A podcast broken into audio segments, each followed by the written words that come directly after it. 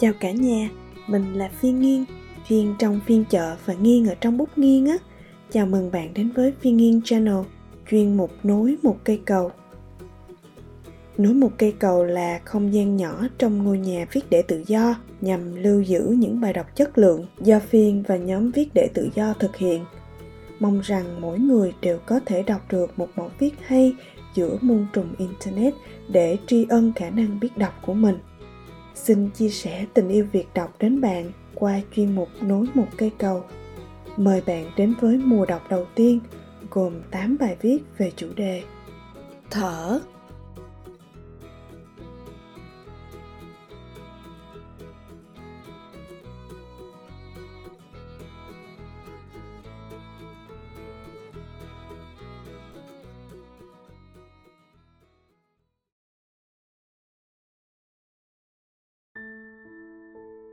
lặng yên mà nhìn.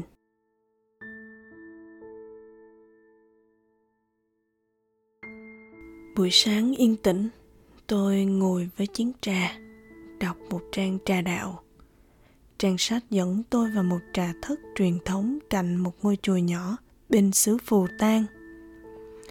Đường vào trà thất là một lối đi nhỏ, thoải thoải uốn khúc giữa một khu vườn. Trước mặt là đồi núi Khu vườn xinh xắn, đơn giản. Một dòng nước róc rách chảy ngược chân khách, rêu phủ lên đá, hoa dại lác đác mọc ven bờ. Trà thất cũng đơn giản một am tranh, nhỏ vừa bằng nơi trú của một ẩn sĩ. Khách bước đến trước một bể nước, nước từ ống tre chảy xuống. Khách rửa tay, súc miệng, làm một cử chỉ tượng trưng – như rửa sạch thân ý trước khi bước vào nhà. Cửa nhà chỉ một líp, mở ra dọc theo vách. Khách phải cúi xuống tận nền để bước vào. Vào nhà, trước mặt là một gian phòng nhỏ trang hoàng độc nhất bằng một bức thư pháp. Trên đó thảo một bài thơ. Thêm một bình hoa, giản dị, hoa chọn theo mùa, lúc đó là hoa xuân ánh sáng lọc qua khe cửa, mờ ảo, vừa đủ để làm ấm thêm màu vách vốn đã ấm. Khách ngồi xuống chiếu, nghe nước reo sôi từ ấm thiết và chim ríu rít bên ngoài. Cảnh lặng yên, khách cũng lặng yên. Chủ nhân hiện ra, quỳ gối, ông che mặt trước quạt, cúi xuống tận đất, chào khách chào trả. Chủ quay chân bước ra khỏi phòng, rồi đi vào với dụng cụ pha trà. Tay trái cầm chiếu khăn lụa, ông vuốt một đường khăn bằng tay phải, gọn gàng xếp khăn thành ba. Lần theo cuối khăn, ông kéo các góc lại với nhau, xếp thành ba lần nữa. Với khăn xếp như thế, ông lau từng dụng cụ, lau một cách tượng trưng vì đồ vật đều đã sạch nhẵn tỉ mỉ, nghi thức, ông tráng các chén trà bằng nước nóng trong ấm thiết, nhúng một thẻ tre vào nước, quan sát, rồi đặt xuống bên cạnh. Xong, ông rót nước nóng vào bình trà trước khi lau bình với một chiếc khăn ướt. Quay lại khách, ông mời một viên kẹo ngọt. Khách nhắm kẹo trong lúc chủ nhân sửa soạn ấm trà long trọng, ông mở hộp trà, đồng trà bằng một cái thìa tre, cho trà vào ấm. Nhúng một cái muỗng có cán thật dài vào ấm thiết, ông chế nước nóng vào trà. Xong, với một thẻ tre, ông khuấy trà cho hết bọt. Quay lại, ông đặt một chén trà trước mặt khách, xoay phần đẹp nhất của chén về phía khách. Khách nâng chén, đưa chén đến gần cầm chén trong lòng bàn tay, cúi chào chén trà, nhắm vài ngụm nhỏ, rồi uống thật to phần trà cuối chén mà người nhật cho là phần ngon nhất. Cạn chén trà, khách xoay chén vào đúng vị trí cũ, đặt chén xuống nền nhà. Trước mặt, cúi chào chén. Chủ nhân cầm chén, rửa chén bằng nước nóng trả chén về lại cho khách để khách quan sát ngắm nghía chén trà gia bảo, không đâu khác có. Ngắm nghía như vậy là một phần lễ nghi quan trọng trong buổi uống trà. Mỗi dụng cụ đều được chủ nhân đem ra dùng đặc biệt cho khách. Khách thông thả ngắm, thưởng thức vẻ đẹp, rồi trả lại cho chủ.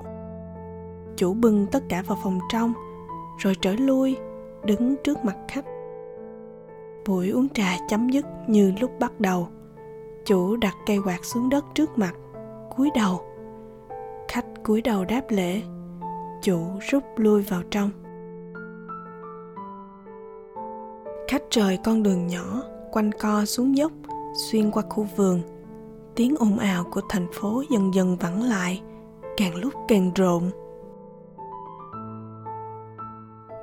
Trà đạo là gì? Là nghi lễ tương tự như nghi lễ tôn giáo là sự tương thông tương giao giữa chủ và khách là một nghệ thuật phi nghệ thuật tôi được giải thích rằng chiến trà trong trà thất diễn tả Wabi và Sabi trong nghệ thuật thiền của người Nhật. Wabi là một cảm giác cô đơn, buồn vời vợi, lặng lẽ như một bông tuyết rơi. Sabi là vẻ đẹp đến từ cái gì xưa cũ, phai mòn, già cỗi với thời gian. Chén trà trong trà thất không phải là đồ quý, đồ sang, đắt tiền, thường là thô, lắm khi chỉ là một cái chén đơn sơ. Wabi sabi là vẻ đẹp của những đồ vật không hoàn hảo tầm thường khiêm tốn chỉ có mắt nào biết nhìn mới thấy đẹp.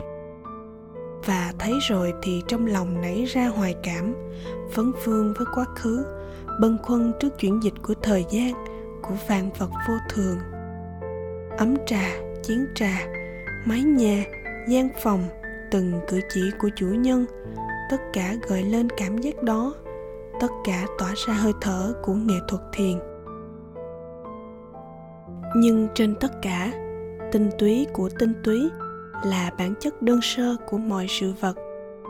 Đơn sơ đến độ như không vướng mắc vào bất cứ một cái gì, như không có gì, như chỉ duy nhất tầm thường có thế thôi mỗi chén trà tự nó là mỗi chén trà, nhìn nó như một chén trà. Ngoài ra, mọi chuyện khác hãy tự bay đi, biến mất. Nhìn chén trà như vậy mới thấy nó hiện ra như một chén trà, với vẻ đẹp đơn sơ của nó. Không có gì khác ngoài nó, không có gì khác ngoài giây phút hiện tại. Sự thật vốn đơn sơ như chẳng có gì để nói như sự lặng yên nơi mỗi cử chỉ của chủ nhân. Như thế đấy, sự vật hiện ra trước mắt, lặng yên mà nhìn, mà thấy, mà hiểu, mà cúi đầu.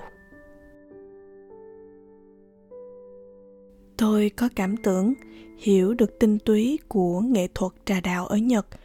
Uống trà không phải là uống chén trà, mà uống cái đẹp giản dị, sơ khôi, thể hiện qua cách pha trà mời trà. Tôi thán phục văn hóa thiền đã đi sâu vào đời sống của dân tộc bạn. Nhưng không hiểu sao, tôi vẫn chưa muốn vào trà thất. Tôi sợ tôi vẫn chỉ là người khách xa lạ trước một chủ nhân trịnh trọng. Tôi sợ lễ nghi, cung cách. Lễ nghi lắm khi giết chết lễ nghi. Tôi thích uống trà theo phong cách việt nam. Uống trà như tôi thường uống với các sư trong chùa khách đến, bình thủy của chùa như lúc nào cũng có nước nóng, như lúc nào cũng vui, được hồn nhiên tiếp khách. Sư vừa tiếp chuyện, vừa chế trà, thản nhiên nhưng vẫn chăm chút trong từng cử chỉ. Khách cũng vậy, hồn nhiên uống trà, không kiểu cách, ngụm trà thơm ngon trong miệng, nhưng không cảm ơn chén trà, mà chắc chén trà cũng không đòi cúi đầu cảm ơn cả cái sân chùa cũng không đòi cảm ơn. Tùy khách uống trà ở chùa là uống cả cái sân chùa.